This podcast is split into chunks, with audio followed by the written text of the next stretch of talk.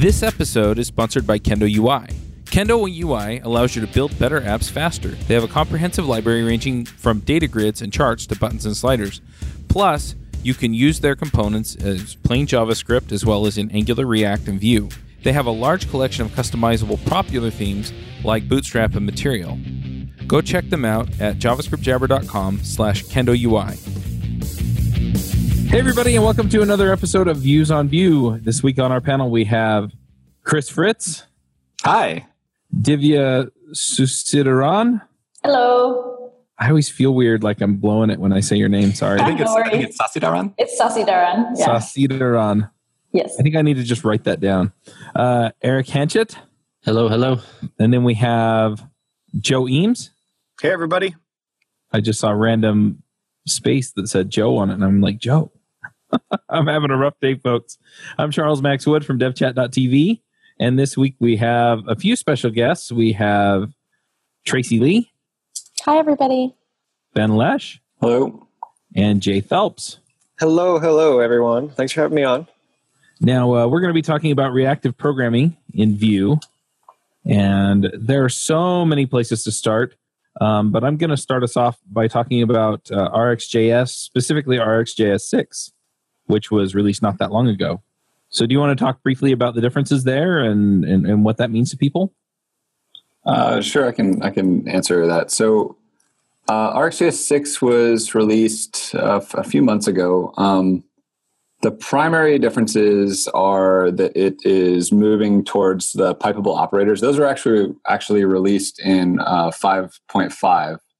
Uh, so there were really kind of two ways to use operators. One was dot chained, where you're adding Uh, methods to observable, and the other is pipeable operators, where you're actually taking these uh, functions and kind of composing them with the pipe method on observable. And we're moving towards that because there's a lot of benefits for uh, better tree shaking. It's a lot easier for people to make their own custom operators and, and things like that. So uh, overall, it's a big win uh, as far as application size goes in particular. Uh, so we're moving towards that in R X J S six. Um, and then if you want to update uh, to R X J S six, but you don't have time to go through and update all of your dot-chained operators that you're using from R X J S five, there's an R X J S compat package you can just install and it magically works. Um, the only other major breaking change in six to talk about would be that uh, the error handling has changed slightly for edge cases where people are synchronously throwing errors. Before, it would synch- synchronously just rethrow the error, and that caused some pretty uh, nasty bugs that would be a little bit too in-depth to talk about right now. But uh, what it does now is it actually throws rethrows the error on a different call stack. Um, uh, so you still see the error reported, but it doesn't uh, cause the the crazy bugs. So that's that's the only breaking change that some people have to work around, and usually that manifests itself in um, broken tests. So somebody is like saying, "I'm I expect this to throw." Uh, that actually is a, is a is the only place that I've I've really seen people have issues when they're updating. I'm actually curious. Could we take a, a step back for a moment and just explain to people who have never heard of like R X J S, like what what is this thing? Uh, sure. It's hot pink. It has a logo. It's an electric eel. Nice. Those are all the important parts. One. All I need to know. Obviously, I need it in my application. Sometimes when you go to sushi restaurants, the the fish thing that they have kind of looks like an R X J S logo. I believe they made the fish after R X J S, right? Like they it was designed after the, yes. after the library. Go ahead, Ben. Go ahead. No, no, I was I was gonna let I was gonna let you or Jay take this one because I, I answer this one all the time. Oh, I'll let Jay take it since I did the the main. Sure. Well, I mean, R X J S is just it's. Uh, It's a lot of things to a lot of people, so because it can do a lot of things. The the quick like elevator pitch is always that it's like Lodash for async, you know. So it's like a utility library to better handle your very complex asynchronous stuff. And but that's it's super oversimplifying it because you can do a lot of things synchronous and and um, you know it, it's really you can use it a little bit like you you would use like a Lodash library, like in the sense of you can use it just to make your Ajax requests and have a nice cancelable primitive for canceling or aborting your Ajax. Or you can go full on and like write a majority of your business logic in R X J S. And there's the whole methodology with R X J S is like this reactive programming.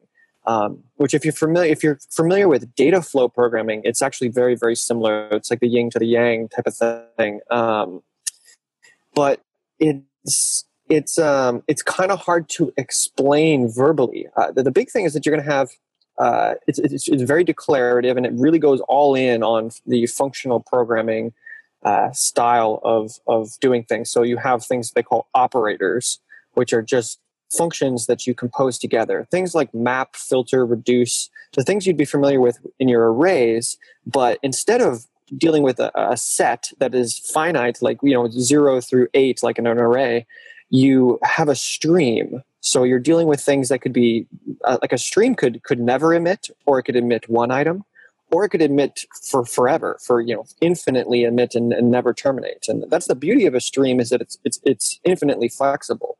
So I think that that's the the, the quick pitch. Uh, Ben yeah. you, or Tracy, do you have anything you want to add? I would add that it's, uh, if you think about R X J S, it's actually the most popular and well-known reactive programming paradigm. So I think it's up to, what, eight million downloads a month if you look at uh, both R X J S four and five slash six packages. Oh, actually, it's it's there's been a weird uptick uh, recently. Mm-hmm. It's down it's down to eight million. It's up to eight million a month just with R X J S five by itself. Yeah, wow. And then people, if you weirdly like you, huh? Weird. It's pretty strange. And if you look at um, if you look at R X J S six or five and up, what do we say now? Five and up, six and yeah. up. I guess five. Whatever it is, five and up. Um, it's actually the reference implementation to the T C thirty-nine observable proposal. Uh, that's still at stage one. So, so to explain what we're talking about here, the, there was Microsoft started uh, R X J S uh, ages ago, and they published an N P M package, Rx, just Rx, uh, and it still exists. And that went up to version four. And then starting with version five, it became an open source community effort that wasn't really owned by any company. Uh, and that's when I started working on it, and uh, it uh, has been so five and six, and that's that's published as R X J S on N P M. So whenever you're talking about the numbers of how many people are using R X, uh, there is how many people are using R X J S, and how many people are using uh, like R X the package, which is the you know version one through four. Um, so there's there's still a little bit of confusion around that. Uh, everyone should be using R X J S now that they're doing something new. Uh, the numbers on the old R X are kind of just steady, um, presumably apps that have existed for a long time or, or are in a uh, maintenance state uh, that, are, that keep using uh, old R X. And Ben, how does VueRx fit into it all? Uh, so VueRx is a library. It's actually maintained by the Vue community, the Vue org on GitHub. Um, it is uh, a set of pretty interesting adapters for Uh, making dealing with observables more ergonomic in Vue. I've used it without VueRx though, and it's worked pretty well. I love the idea that it's just uh, if if most of your your application logic is in R X J S, written in R X J S, you can just I've basically just copy pasted my Angular app into a Vue app and been done with it. It's taken maybe about half an hour to do. Right, it's not right. Demo app. So, yeah, you, you definitely don't need to use VueRx if you're using R X J S with Vue. Uh, what VueRx adds is some helpers to um, get streams of events from uh, like user interactions um, or to subscribe to observables and kind of manage your subscriptions for you. Uh, so that it's just it's just kind of a set of helpers around common tasks that you might have to do with with uh, R X J S, and it's it's a pretty small library. I see it exposes like V M dot dollar sign observables. So you can do stuff like that. Yeah, yeah. So uh, honestly, I don't have a ton of experience with that other than uh, with it other than today, I actually submitted a P R um, uh, to VueRx to update it to version six because I I had been C C'd on another P R by John Lindquist uh, who uh, had gone about updating some things and and uh, I had some of my own ideas about how it should probably be up, updated that were different. So uh, there's two P Rs out there. Um, should take mine. Just, just no, John, I, I John's a great guy. I John. think we might. By the time uh, by the time people are listening to this, that should probably be merged. Great, great. Yeah. yeah. So it's it's uh, there should there should be some some good uh, bundling benefits to to updating uh, that to version six, but. Yeah, so my most of my experience with the VueRx library has been going through and grokking the code Uh, which is kind of funny. I, I was joking uh, with my my friend uh, Rob, Wor- Rob uh, Wormald today, because I'm on the Angular team. So I used I used uh, an hour of my time to contribute to Vue, of course, because that makes total sense for someone on the Angular team to be doing. We help each other out. Right, right, right. It's, it's yeah. friendly. Yeah. So rising tide and all. Hey, but. Can we take a just a little bit of a step back uh, into the basics of RxJS and kind of, I think one of the interesting questions to sort of field out and address is if somebody would say, well, isn't RxJS just a more complex form of promises? Oh, yeah. So yeah, I actually have an example that I could throw out there that could give you like a what if, like why would I use Rx instead of promises in this case? Okay, cool. Let's do it. So let's say I have like a post comments component. And in my post comments component, I'm fetching a bunch of comments. So that's, you know, one A P I call. And then for each comment, I want to like make another A P I call to fetch the user that made that comment so that I can like show some user information beside that.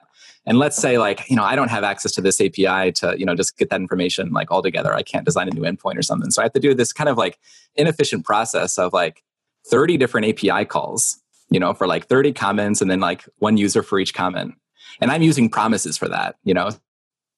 Yeah. I go through and iterate through each one and I get um, a user for each one. And then when, when all of those are done, you know, maybe I'll use promise.all. Then I'll I'll set all my data. Right. So like it's already working with promises. Like why would I use why would I use RxJS? What what value does that bring? Uh, you don't have to use RxJS, but uh, so there's there are there is some value to this. For one, you can compose exactly the same behavior that you uh, talked about with promises uh, with observables, and it wouldn't actually even look that much different. Um, uh, you could also have your results stream out individually and update your view a little bit faster for people if you wanted. Um, arguably, you could probably do that with promises too. But one big thing is if you go and you make a request with a promise, and then that's feeding into another uh, call that's going to return a promise. So you, let's say you have thirty promise resolutions pending, uh, and then the user's like, Uh, I don't like this page, I'm leaving. Then you have these these thirty requests that are going to come back. Uh, the all of whatever the H T T P logic that you're dealing with is going to resolve these promises, execute a bunch of code, probably allocate a whole bunch of objects uh, that it thinks that you're going to want, and then decide. Then it's going to realize, oh, I'm not using any of these objects, and then it's going to block your thread to garbage collect all of them. So you have this uh, whole massive bit of of uh, kind of inefficiency that's involved there. Uh, the thing about observables is observables are, um, they're lazy. And when you subscribe to them, they give you back this subscription object that allows you to cancel the subscription by calling unsubscribe. And when you cancel that subscription, it's actually going to go in, and every observable implementation of, of an AJAX request works this way. It's, it's going to go in and, and call abort on the underlying X H R, which tells the browser to just drop the responses when they come back from the server and not execute any more JavaScript and not allocate anything else that you need to garbage collect. So um, you get a you get a good deal of efficiency out of it. So I, I would say that Promise's best use case is probably uh, AJAX requests, but uh, unfortunately, it's not totally adequate for it because you cannot cancel it, and the, frequently you don't care about the response of an AJAX request if you migrate if you navigate away from a page before it's done coming back. So it's it's it's hit or miss um, whether or not a promise is is great or or not great in those situations. Now RxJS has a lot of interoperability with promises. So if you have uh, an A P I that returns a promise to something, you can use it just as you'd use an observable in any of RxJS's A P Is. Like anything that accepts an observable as a return value in RxJS will also accept a promise. It just coerces it for you. Uh, you still can't cancel the promise because promises are not cancelable. But uh, it, there's if you're using Rx, uh, it's not going to using promises in different parts of your library isn't really going to impede you very much, other than you know maybe confusing a few folks that have to mentally jump between observables and, and promises. So let's say let's say this A P I supports WebSockets and it allows me to do things like uh, you know. Uh, stream in users uh, or stream in comments, like one comment at a time, mm. so that uh, I, you know, I, I don't have to wait for all the comments to to be delivered and to be like fetched and stuff like that. yeah. uh, in order to in order to start working with them. And you talked about like observable streams before. Like, is there any connection here? Like, yeah, yeah. I mean, this uh, the the general type that you'd want for something like that would be an observable. Uh, so here's here's one of the things about promises people don't often think about, and it's because it's kind of the underbelly of coding, and people no one no one really wants to think about it. But error handling. Um, if you are dealing with callbacks, you get this thing called callback hell, and everybody just thinks, oh, it's this big, huge V of code and it's awful. That's not actually the biggest problem with, with callback hell. Usually the problem is error handling, where, you know, if there's seven different steps in your asynchronous thing where there's a callback inside of a callback inside of a callback, and the third step has some failure, but you need to pass that failure along to some render step that exists in that seventh step, then you're you're into some functional programming nightmare of trying to get that over there. So promises were great because they flattened all that out. You have two communication channels. You have a communication channel for a, res, a resolved value. That's what most people deal with. Then this, then this, then this, then this. And then there's another channel that if there's an error, we'll, we'll pass your error along. So there's like basically two wires that you've wired up. And you can add a catch anywhere down at the end of that that chain, and it'll catch an error no matter how high up the chain it it uh, it came from. So uh, you've got these two different channels now. Observables, and then that solves the problem of of trying to deal with uh, you know errors happening in the middle of your asynchronous composition. Observables have the same thing, where observables have a next channel, which is each emitted value. There's a completion channel to tell you when the observable is done. But there's also an error channel that'll tell you, hey, this the source here has an error, send it along. So you're able to send um, errors along as well. So if you're dealing with a type or, or a thing where you've got streaming values from a WebSocket. Sorry, quick, quick, quick question. So for you mentioned next, complete, and error. So it, next, that would be in, in this case, like whenever like a new comment or a new user like is emitted. Yes, correct. And then complete is when like all the users or all the comments are done. Would that be right? Uh, complete. It, it depends on your implementation. Yeah, that that could be it. You could you could uh, group them in that way, or maybe complete comes from whenever the the server just tells you it wants to close the WebSocket. Got it. Whenever it's done sending information. Yeah, it could be however okay. you want to implement it. You could you could do that. Um, okay, and you can't do that with promises. You just get like with the one resolve. Right. Yeah. Yeah. So when everything is good for for things that it's only one value. It's always in the future. It can't be synchronous. Um, And that one value you're always going to get all at once. Yeah, you're the one value you're you're you're going to get it. So promises, that, that's that's one thing about promises. Another thing that's kind of interesting that people don't often think about with promises is promises are eager. So when you get a promise, um, it's it's going to be it, it's whatever whatever's happening that's going to get you the value has already been triggered by the time you have a promise. Uh, so it's guaranteed to like give you this value at some point. But since they're eager, um, every time you have a promise, it's usually coming from a function. So every you have to wrap every promise in a function. And the reason that everyone wraps promises in functions is because what they really wanted is they wanted it to be lazy. No, nobody really mm-hmm. realizes this. They just do it because it's a common pattern. They have a function that returns a promise. They have a function that returns a promise. You don't never just have a promise sitting around. Um, very, very rarely anyways. Uh, where observables are lazy. So you don't need functions to return observables all the time. You can just have an observable that sits there and waits for you to subscribe to it. Um, mm. So it's, so it's kind of like, an interesting, yeah. So, so observables like only start working when you subscribe? That's correct. That's correct. They're they're basically, um, you can think of them like functions. They that functions don't do anything unless you call them. Observables don't do anything unless you subscribe to them. That makes and sense. In the same way, and in the same way that, like, if you call a function multiple times, each, like, let's say you call a function, and inside that function, it allocates some memory. If you call that function multiple times, each person who called that is going to get their own separate memory. And observables work the same way. Like, if you subscribe to the exact same observable, if multiple people do that, they're all getting their own subscription, their own implementation of that that uh, running observable, for lack of a better term. So if that observable was like a WebSocket, um, and you subscribed, you know, multiple times, you would theoretically open multiple web. Yeah, it, which again depends on the implementation of the observable. Some observables that are a little more intelligent, and they'll, like the WebSocket example, they're like the built-in WebSocket helper for RxJS will um, share the underlying single WebSocket um, so that multiple WebSockets don't get open. Mm. So, so if we need several things through the, from the WebSocket, like they can be merged, sort of? Yeah, you can do, you can do, uh, this is a more complex topic, but it just goes to show what RxJS can do. But there's um, there's something called multicasting and bidirectional multiplexing over WebSockets. And they're, they're big words, but they're they're uh, very useful terminology if you if you are doing and solving these problems. And and uh, so like that, then that kind of like RxJS is really great as just a fundamental primitive for like making AJAX requests, right? But it is a little bit overkill if you're trying to learn all of the different uh, operators and, and paradigms. But for, for, for a A lot of real-world complex apps, uh, RxJS is just going to really shine once you get over that hurdle and and and learn it. Um, basically, the, some of the harder problems it shines the most, whereas some of the easier problems it can be a little, you know, a little too much learn. That example with the with the uh, promises, you know, like doing it in the promise, doing it the promise way with like maybe the fetch A P I, totally fine. And if that's all, if that's like the most complex thing in your app, uh, learning RxJS might not be, you know, worth the effort. I mean, we're biased, so we're probably going to say it is worth the effort just because we we we know it and we love it.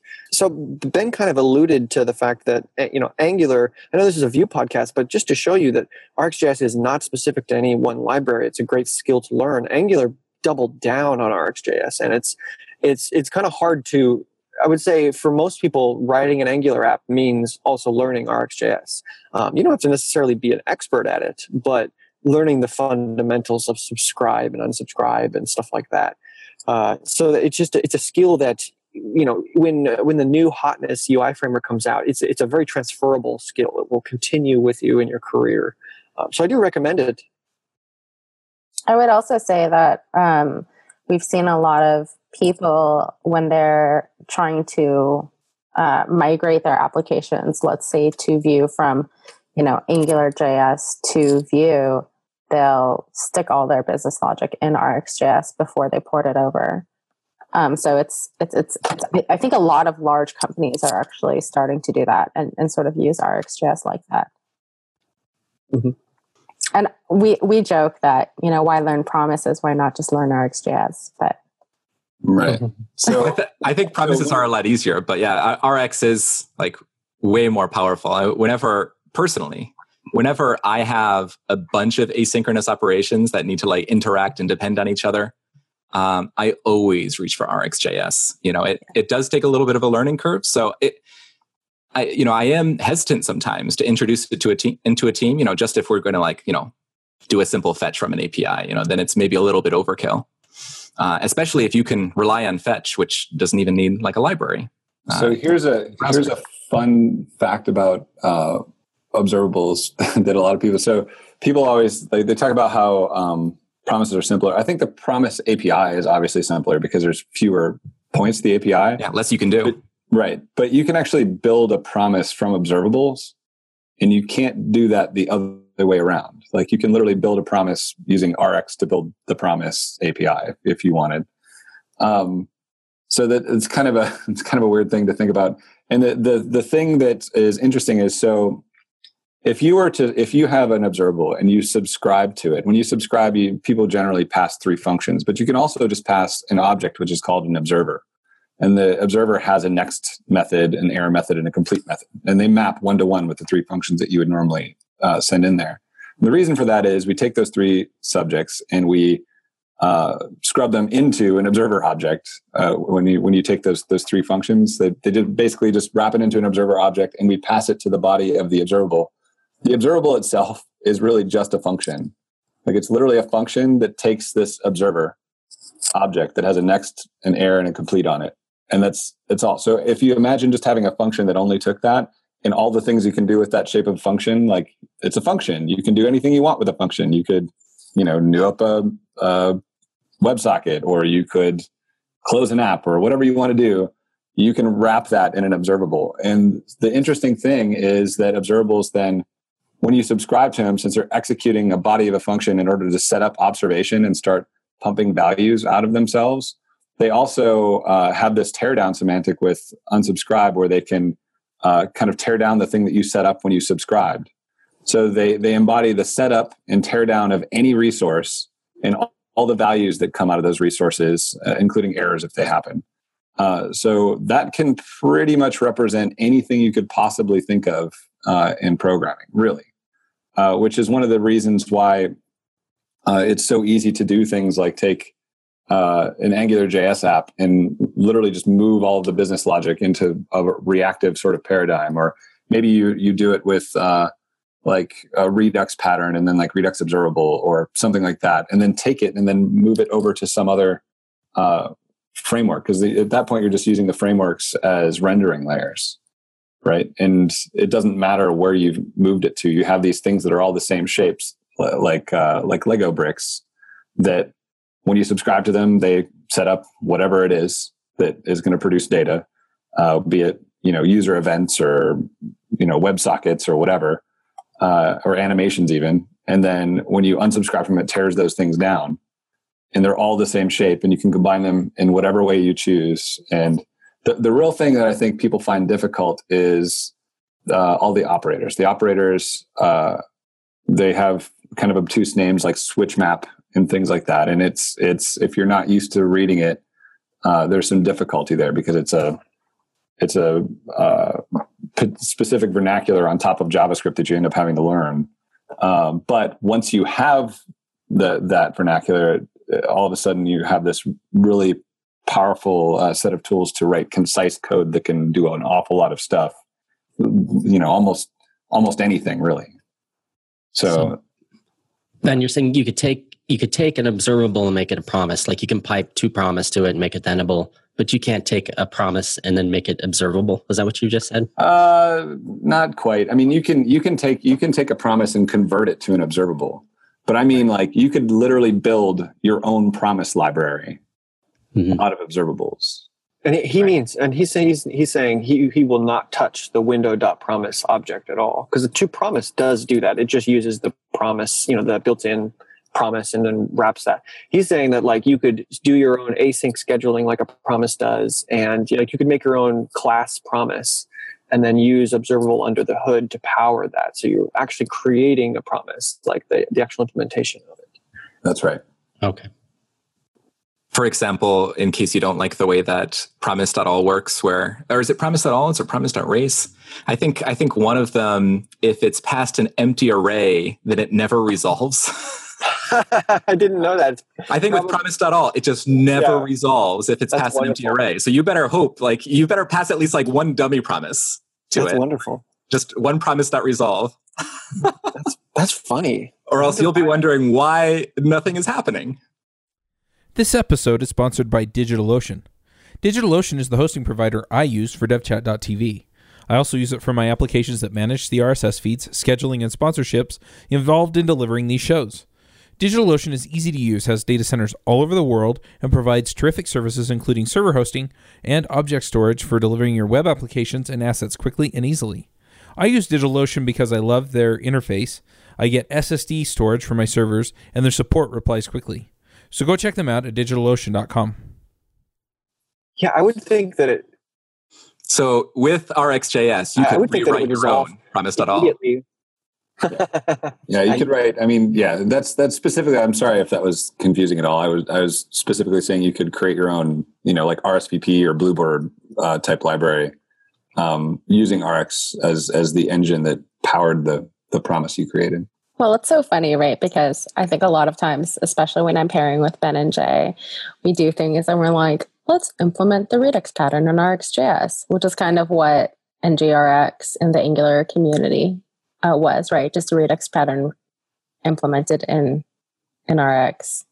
But I think, you know, it's it's also kind of interesting because um, a lot of people think it's just for asynchronous things, and they don't realize that, you know, you can use it for synchronous things as well. And um, you're not, uh, you know, Ben and I run Rx Workshop, and we're, we were very surprised when RxJS core team people came and, went, you know, just went to the workshop to hang out really, but they actually learned a lot because typically you're only using Rx for one specific portion of your application or one specific use case, and you don't realize all the different things you could potentially do.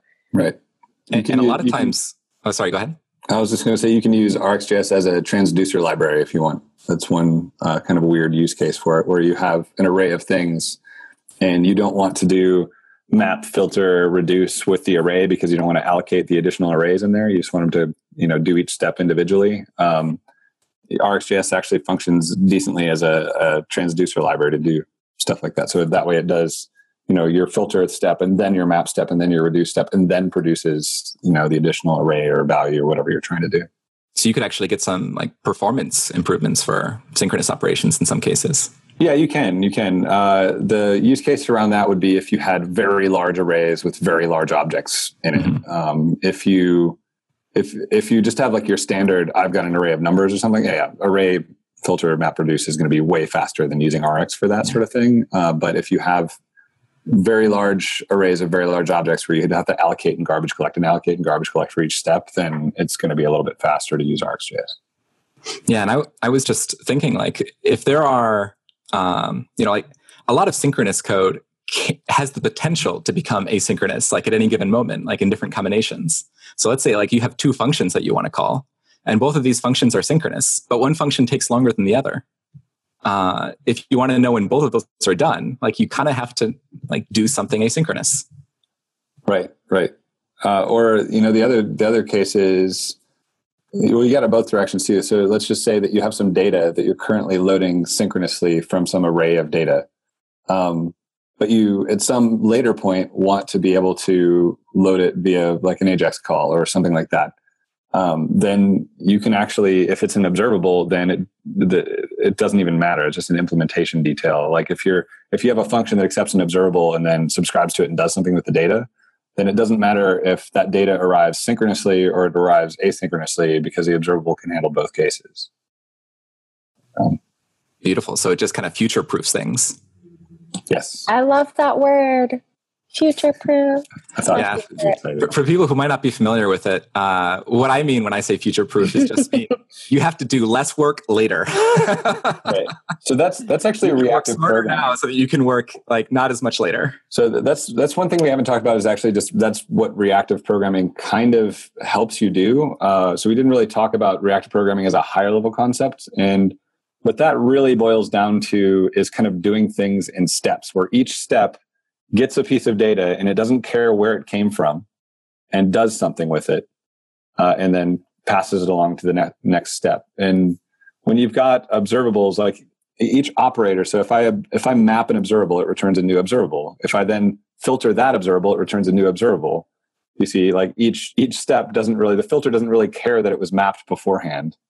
It just cares that, oh, I've got an observable, I'm going to subscribe to it and filter it and return this new observable. So each Each individual piece is responsible for reacting to data that arrives to it, right? So it's kind of like reactive programming in a nutshell. And what you end up with is this uh, step-by-step, very declarative sort of thing where you could like add another filter in between two other filters and it would change the behavior slightly.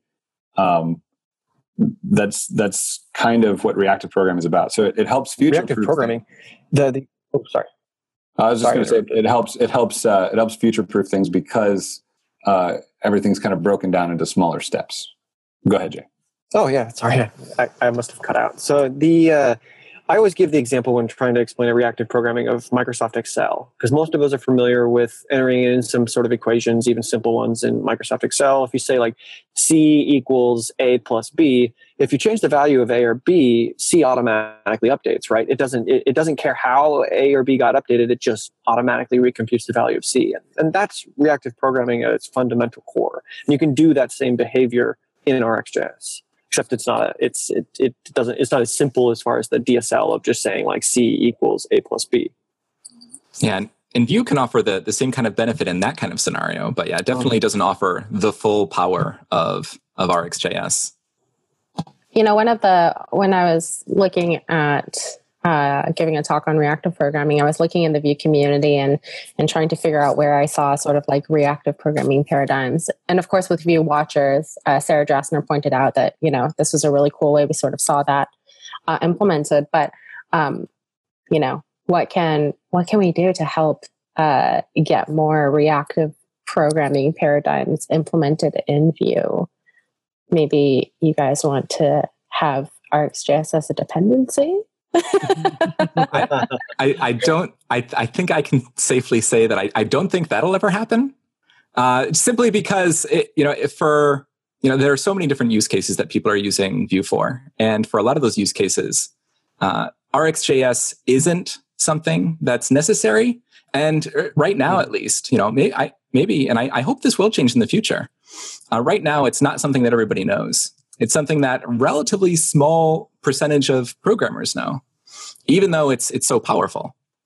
And so, like, being able to integrate it easily is definitely something that's important to us. But uh, I, don't, I don't think we need to make it a dependency if things can work without it. And Vue has has phenomenal support for observables, and especially with that that add-on. If you compare it to something like, you know, React, where there's no first-class like support for any kind of observable primitive or something like that, there's been a lot of discussions, and in fact, they use the uh, VueRx library as an as an example of something that they might do. You know, where you have that subscriptions callback or subscriptions function that gets called that, to manage your subscriptions for you. Um, but at, at least at this time, there's no plans for React to uh, first class it. Unlike Angular, which it's first class, and you said in the latest Angular C L I and Angular six comes with RxJS six, right? Yeah, yeah. The well, the actual C L I itself is written with, I think, more Rx than I've seen pretty much anywhere, uh, because you know their their whole uh, the whole build process is very reactive. But right, um, yeah, I, I would say that. I mean, if you look at the places inside of Angular that are, that are actually using Rx, um, most of it is is areas like uh, specialized functionality, like the router, for example, or um, And and I think that that's that's actually due for uh, some updates that are probably going to make it more reactive, I would guess. Uh, or um, form validation is another area where they they used a lot of Rx. Um, but if you look at the actual core library, like if you were to go into Angular and just build Hello World app or like a to-do app or something like that, you could do it without Rx, and the bundle that it would ship would have like little to no Rx in it. Um, so it it just all depends. I, I think that if someone was to write Uh, someone could write like a slightly better improved reactive Vue router or something like that that could have Rx as a dependency, but the Vue core library itself, uh, I would see little reason to to use something like Rx in that, right? Like there's there's with frame, frameworks typically there's like a rendering layer, and um, I, I don't feel like Rx has a lot of business in the rendering layer aspect of it. Um, Other than, you know, maybe the rendering layer supporting uh, subscribing to observable types, which doesn't really require Rx as a library. It just requires knowledge of an A P I. Great. So w- one word that we've used a lot today is reactive. And, you know, Vue has a, you know, quote unquote reactivity system. And uh, like, you know, the React library has like, you know, you know, React in its name. So like people are like, is that reactive? Like reactive can mean a lot of different things to a lot of different people. Uh, I imagine this is something that, uh, that you all probably get questions about a lot. Like what exactly is like reactive, like reactivity? And and what does it mean in the case of RxJS? I like I like when people ask me if RxJS is uh, like React, if it's the same thing. I get that question more often than you could imagine. And um, is it? Sure. Uh, no, no, not really. Uh, there's so I, I think I, I, I was talking about this a little little while ago, um, just a few minutes ago. I was talking about what reactive programming really is. Uh, really, I mean, if you have if you have a system or a, a piece of an application that just kind of blindly reacts to the arrival of data, like it gets some event, data arrives, and then it does something with it and passes it along as an event to the next piece in the system, that's reactive programming. And that's that's where that's kind of RxJS's wheelhouse. But that can exist in a lot of other shapes, uh, like the watchers uh, in Vue or computed properties in Ember. Uh, those, those are those are things that all have they have similar things where there's um, you know somebody updates something and that triggers uh, events to be fired that says, hey, something's updated. And in those cases, I believe uh, then someone's required to pull the, the data through in it. And when they pull it, it goes through and runs a bunch of functions to compute those things, right? Like, so it's it's not like fully reactive, but it's certainly reactive in the regard that there's an event that fires that then notifies this other thing that it wants to get some data and it and then pulls those things through. A somewhat slightly more imperative or uh, yeah, Vue Vue is more push based. Like when it, it lets it lets subscribers know when something that it cares about changes. Right, right. So that's and that's exactly what Ember does. In fact, and, and MobX is a very similar thing where they've they've got a the idea is something, you, you set something, and uh, with uh, in MobX's case and in Ember's case, there's like a setter. And so you say, set this property by some name, and here's the new value. And then uh, it notifies down this chain that, hey, this has changed, and I know that you're waiting to that you're you want to read this data, and then the code that that is subscribed to that says, okay, I'm going to go ahead and read that data. Uh, Redux works this way uh, as well, where you dispatch an action, it goes through and updates the the state, and then you subscribe, and it says, hey, this is updated, but then you have to get the state out of the store. All right, it's the same sort of it's the same sort of paradigm. So uh, you you'll find this this sort of pattern all over the place, and, and where it differs from Rx is Rx is just purely push-based. So every time there's an event, it pushes down and does the calculation, pushes down and does the calculation, and so on, where each step is not waiting for something to pull from it. It's it's pushing those things directly. And there, there's no right or wrong here. I mean, they're both, they're both again, reactive to some degree. Like React is like, oh, I've updated state. I'm going to react to that by rendering, um, for example, or, or I've gotten new props, so I'm, I'm going to react to that by rendering. Um, It's it's it's still they're both reactive. Um, I would just say that R X J S is more granular in its reactivity, and it's all push based. It's great. So I'd like to return back to the concept. Can you hear me? Um, about uh, streams, and I was curious if you were to use R X J S with Node, how does it work with like the Node's implementation of streams versus R X J S's implementation of streams? So I imagine we can all probably talk on that. I'm just going to really briefly. Uh, so the main thing is just like different streams. There's no one size fits all, unfortunately. So like reading from a disk, like like you would on in Node streams, like you're doing some sort of I O. Uh, it's you're going to want a, a more pull based approach. Cut out again, Jay. Jay, you cut out after you're going to pull based approach. Pull-based yeah. approach yeah. yeah, it's okay. I'll let I'll let Ben take it. You guys just finish each, finish each other's sentences. Yes, yes. and our and each other's sandwiches. Um, Ooh, I won't. I won't go into that. I won't go into that. No. um, I'm sorry. I watched Tangled with my kids the other day. Um, all right. So so no, it was Frozen. That's from Frozen. Hashtag Frozen. Hashtag Frozen. All right. Um, Get it right, Ben. Man. Get it right, Ben. Fail, Dad. Fail. Uh, so yeah, in in uh, in Node and in backend services, you've got this idea where. In, in the front end, you're the end of like the chain of data flow, like between different applications. So it it just the the the data is coming in like a wave and just kind of crashing against the user, right? Like that's the end of your your application chain. But in I like your, that metaphor. in your in your back end, uh, what you have is you've got you've got data coming in one way in the form of requests, and then you're processing them some somehow, and you're probably going off and making a, a call to some database, and you've got data coming in the other direction in the in the form of some response from the database, scrubbing it back, and then sending that along to the user. So you're kind of this middleman broker when you're when you're in the backend usually.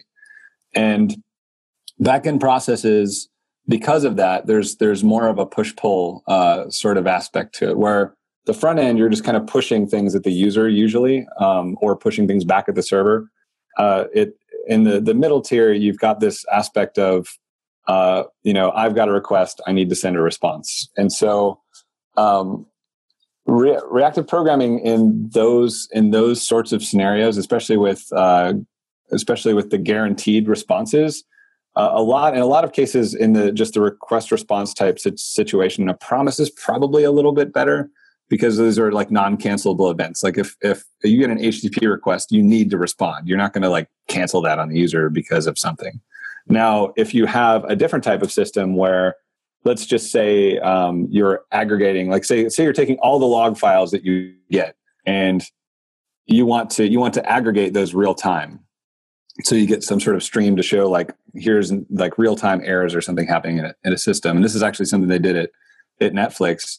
Then uh, you want to try to process a stream of things as quickly as possible, and things like Rx uh, can help you with that. Uh, so that w- how you would use Rx on like a Node service would be something like saying, uh, "Okay, well, I'm going to have this service publish events to some bus," and then you'd have uh, a Node service that read events off of that bus and reacted to them and said, "Oh, well, I've got all of these log events. I'm going to filter out just to the ones that are errors." And pass that along to another service that is reading events from a bus that says, I'm only looking for error events. I'm going to take all those error events and aggregate them so I can get a count that I release once every five seconds in like some some sort of way that, that things can tolerate, because a million notifications a second, uh, hopefully there's not a million errors a second, but a million notifications a second is going to be too much for my U I to handle. So I'm just going to get some aggregation and send that along. And um, things like reactive programming are, are is ideal for solutions like that, uh, where, you know, your average uh, imperative uh, pull-based mechanisms are going to suck for that, because you'd have to pull or something like that. It's going to be pretty pretty gross. Uh, so that's kind of how you'd end up using that. Uh, you can you can also do things where if you want to process records as fast as possible that are streaming in, you can have uh, kind of the snake eating its own tail sort of design, where you have a an RxJS subject, which is both an observer and an observable, and it Whenever whenever a value comes out of that subject, you react to it by processing it in whatever way you need to. And then whenever it gets down to the end of that process, it actually nexts back into that subject and and uh, that requests another value, and it kind of just consumes itself over and over and over again. So you, you kind of get a an endless cycle of, of uh, work being done uh, as fast as possible. So that's That's kind of another way to go about it. But there's other types that work really good for that, that like async iterators and that sort of thing. Uh, also, they're also reactive. I mean, technically, promises are a reactive type. Uh, so, so is that is that endless cycle the you know dot snake eating its own tail method? Yes, that's is that, is that how you call that? Implement snake eating its own tail method. No, there's actually there actually is one operator in RxJS that does this for you a, a, to a degree, which is uh, the expand operator. Uh, and what expand does is it's very much like a merge map, where you take a value and you map it into an, an observable. It then subscribes to that observable and pumps the values of that observable out. But it also takes those values and pumps them back into the same function that you use to map to a new observable. So it's recursive in that manner. So you can you can do some pretty nutty stuff with that. Crawl, asynchronous graphs, and et cetera.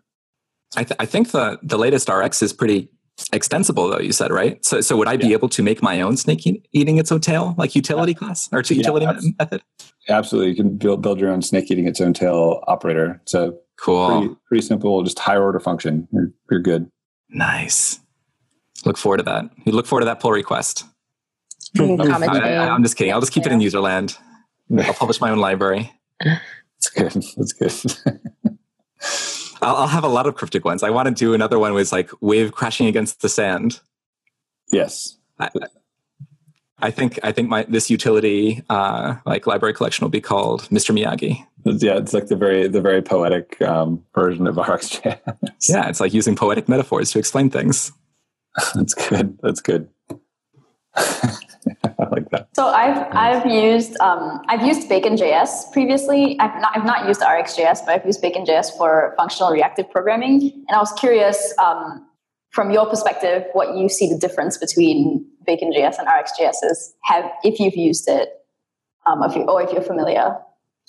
Um, I'm I'm familiar with it. Uh, so Bacon, it's been a it's been a long time since I've looked at it, honestly, but. Um, Bacon had a few differences. I feel like uh, it didn't it, it didn't have the same sort of unsubscription mechanism uh, as RxJS.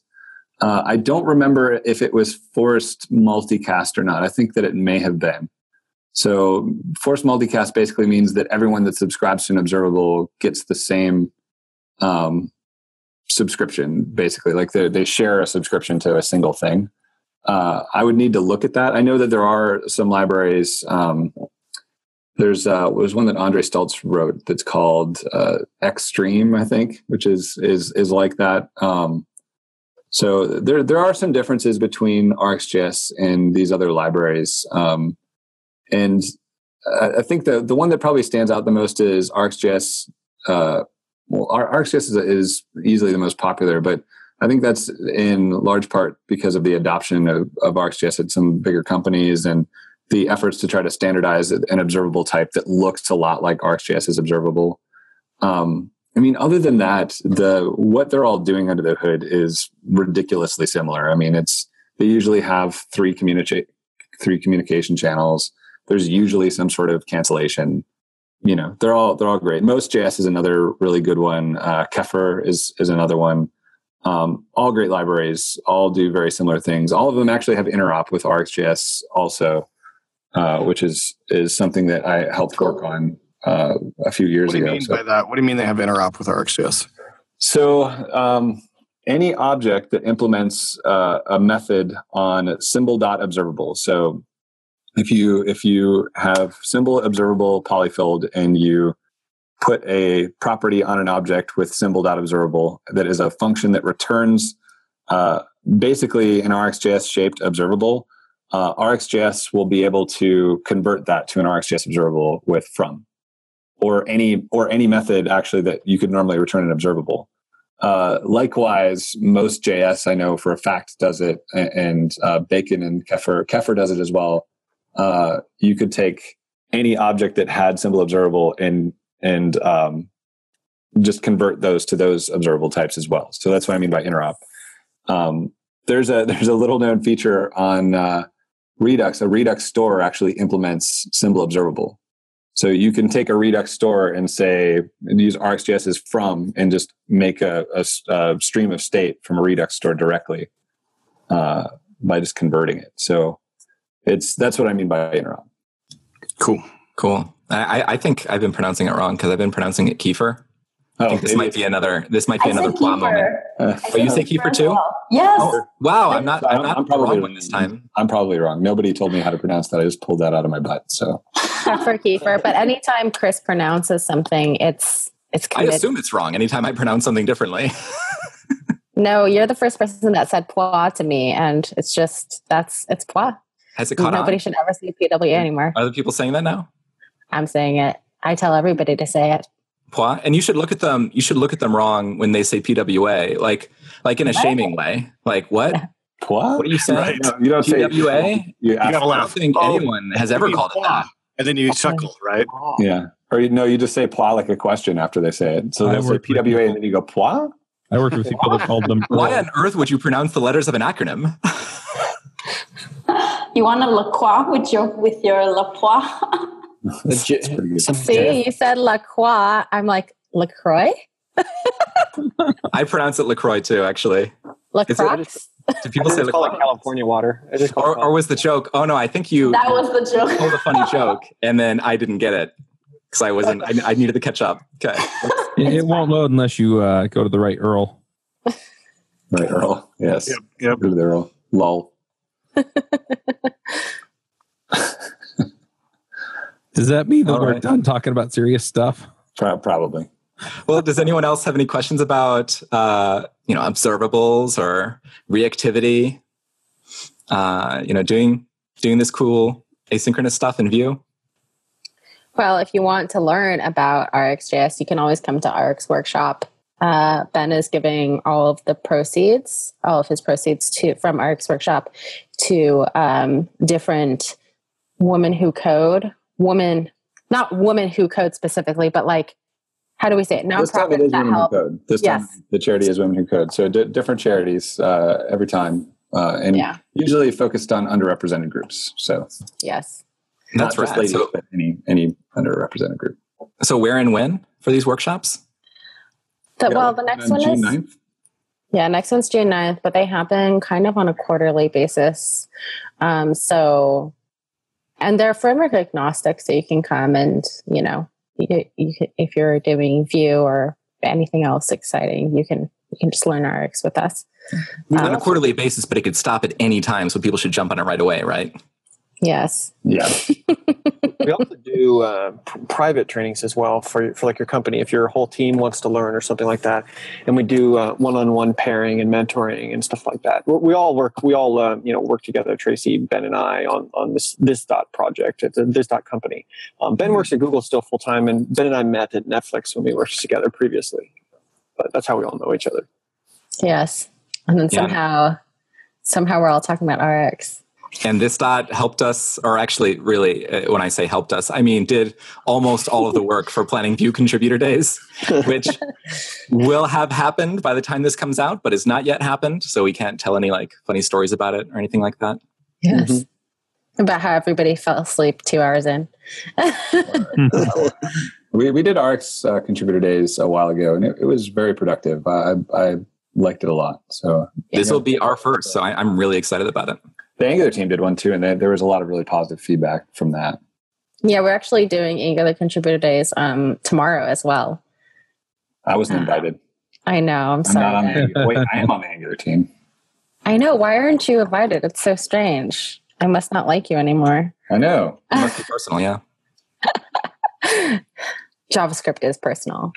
Have you seen the Twitter outrages? What are they called? but Smushgate. Smushgate, yes. But Ben, the real question is: Are you going to? Are you going to? Are you going to rename? Have you gotten enough excitement to rename of to just? Uh, you know, I, I don't think so. It seems yeah. like so. There's okay. a there's an issue about renaming of to just. And the community is split on it, so I think we're just going to go with the status quo. So uh, observable dot of, right?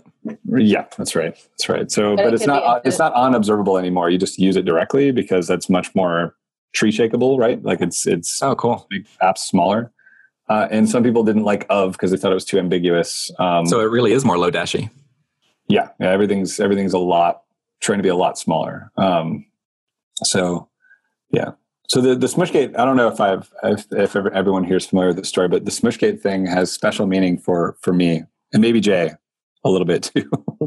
Oh, this is so funny. uh, so Jay and I concocted this really great idea that on April Fool's Day, we were going to uh, publish a version of R X J S that renamed all the merge operators to var- variations of the word smush.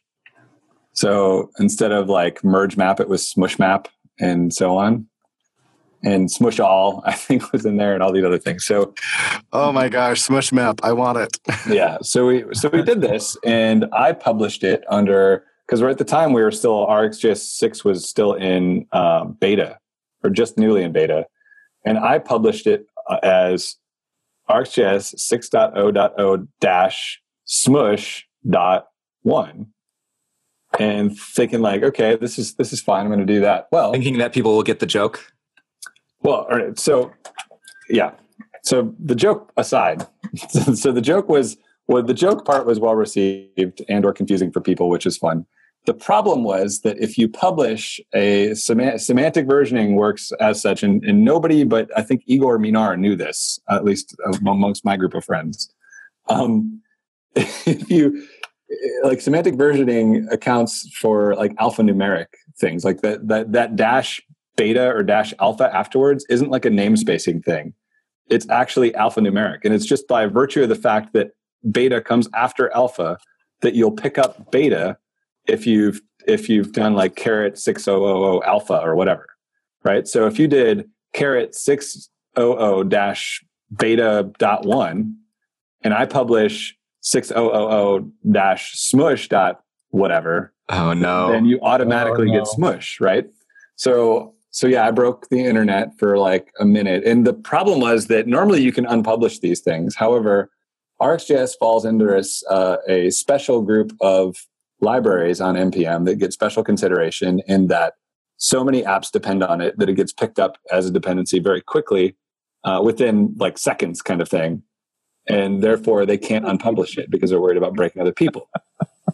So that meant that I could not continue to publish Beta, or I'm sorry, I was in release candidate. I was in release candidate. I could not continue to publish release candidates because they were uh, alpha, alphanumerically before smush. Like I need to publish something with S or higher.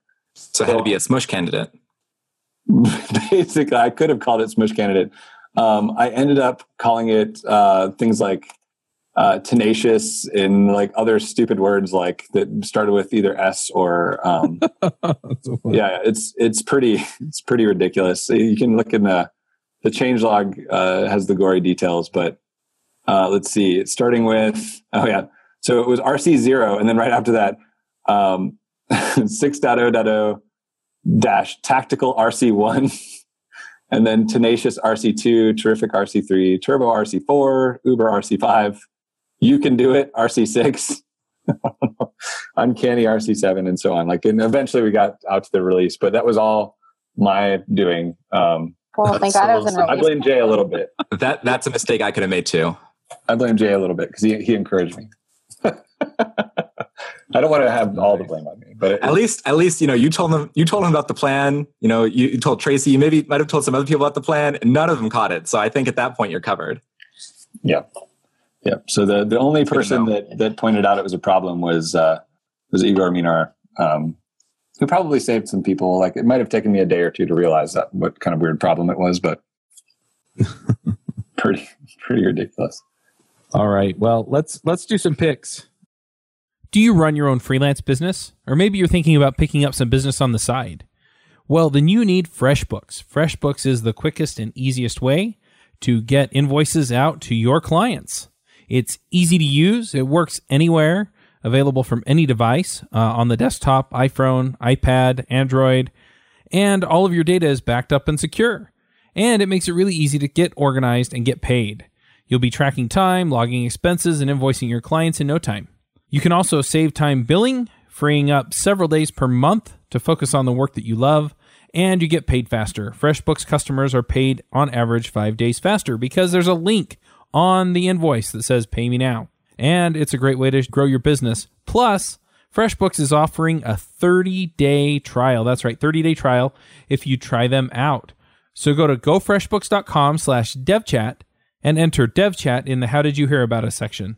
Once again, for a thirty-day trial, go to go fresh books dot com slash dev chat and enter devchat in the How Did You Hear About Us section.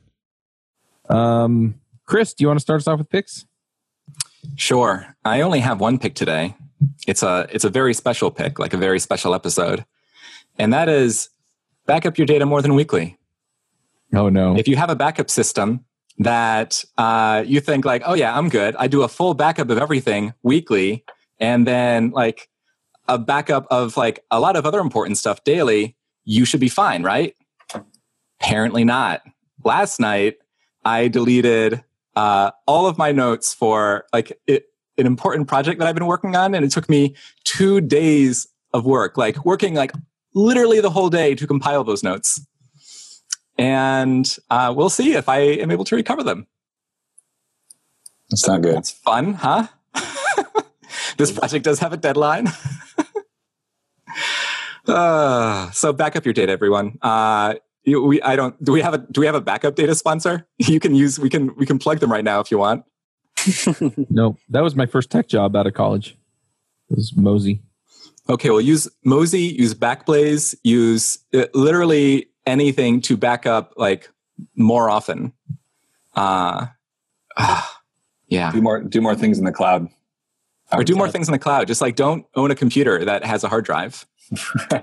Well, I just I just switched from what Google Drive to Google Drive Sync or whatever it's called, and I just started deleting things. And I probably should have only deleted one thing to see if that folder was deleted on the internet.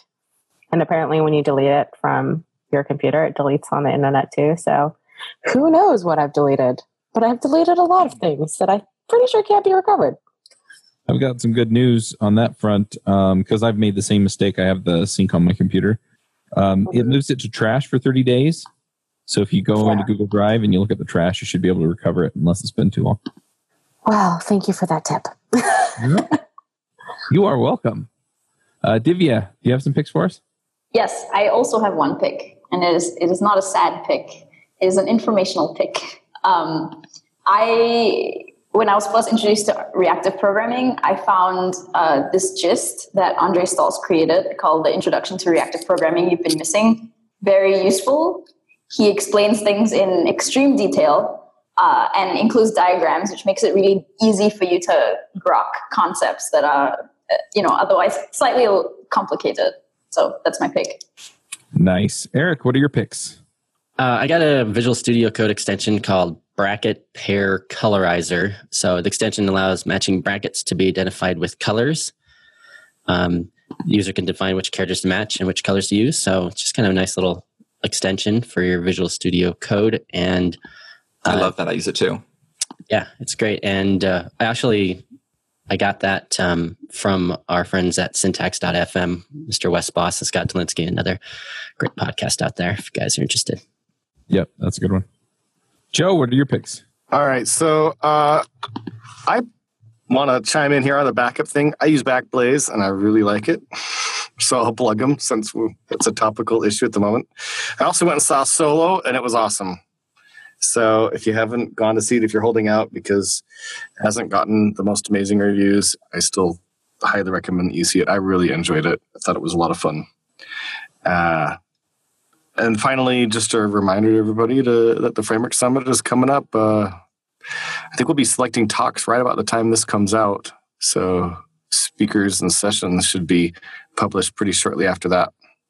Beautiful Salt Lake City, well, Park City, Utah, October second and third. Come and hang out and talk about Vue, learn about Vue. Do we know some of the people who are going to be speaking yet? Yeah, there's already a fairly large list of speakers that's been published. Um, it's already on there, but we're, you know, the C F P uh, hasn't finished up. It won't finish up till I think June fifteenth or so. And the selections will happen over the next week or something like that. But there's a fair amount of speakers already listed. You could head over to the framework summit dot com and check out the amazing list of speakers. Probably the most amazing of the list would be our own Chris Fritz. I don't think I can claim to be the most amazing. It's a, it's a pretty good lineup. It is a pretty good lineup. So a lot of awesome speakers. Uh, so such it's such an amazing lineup that Chris Fritz is one of the pack. That's how yeah, amazing. Really there we go. Scraping the bottom. So it, it, it doesn't tell you much, but you know you know that people are going to be at least okay. Right. No, I'm really excited. This is going to be a fantastic speaker lineup, and I'm so excited to see some of the amazing talk ideas that are coming out of it. So those are my picks. All right. Um, I guess I'll jump in with some picks real quick. Um, my wife went out of town for a couple days, and so, of course, I had to make dinner. And uh, I, I guess I should pre uh, preface this pick by saying that uh, my wife watches um, MasterChef Junior with my kids, and they really enjoyed it. Um, so I'll, I'll pick that because um, it's kind of a fun show to watch, especially these little kids that are cooking these amazing meals. But um, also related to that, so um, I have an Instant Pot, and that's my other pick. Um, and it does pressure cooking, slow cooking, has a whole bunch of different um, cook settings on it.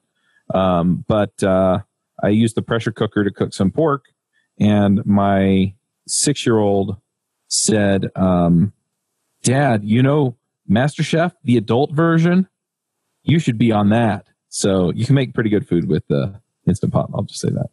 Good enough for the adult version of, of MasterChef. Um, Tracy, do you want to go next? Yes, I'll chime in and say I love the Instant Pot, and I really don't like buying things unless you're talking about purses. Then we can make crap about that. But uh, besides, oh, and whiskey these days. Um, But uh, yeah, Instant Pot is definitely, I bought it, and you know, it's so life-changing because you can literally make dinner in, you know, five to ten minutes, mm-hmm. uh, which is awesome. So I love it. I have a pick. My pick will be Beauty Fix, which is a subscription box. It's twenty-five dollars a month, but um, men and women care, care about their skin, right?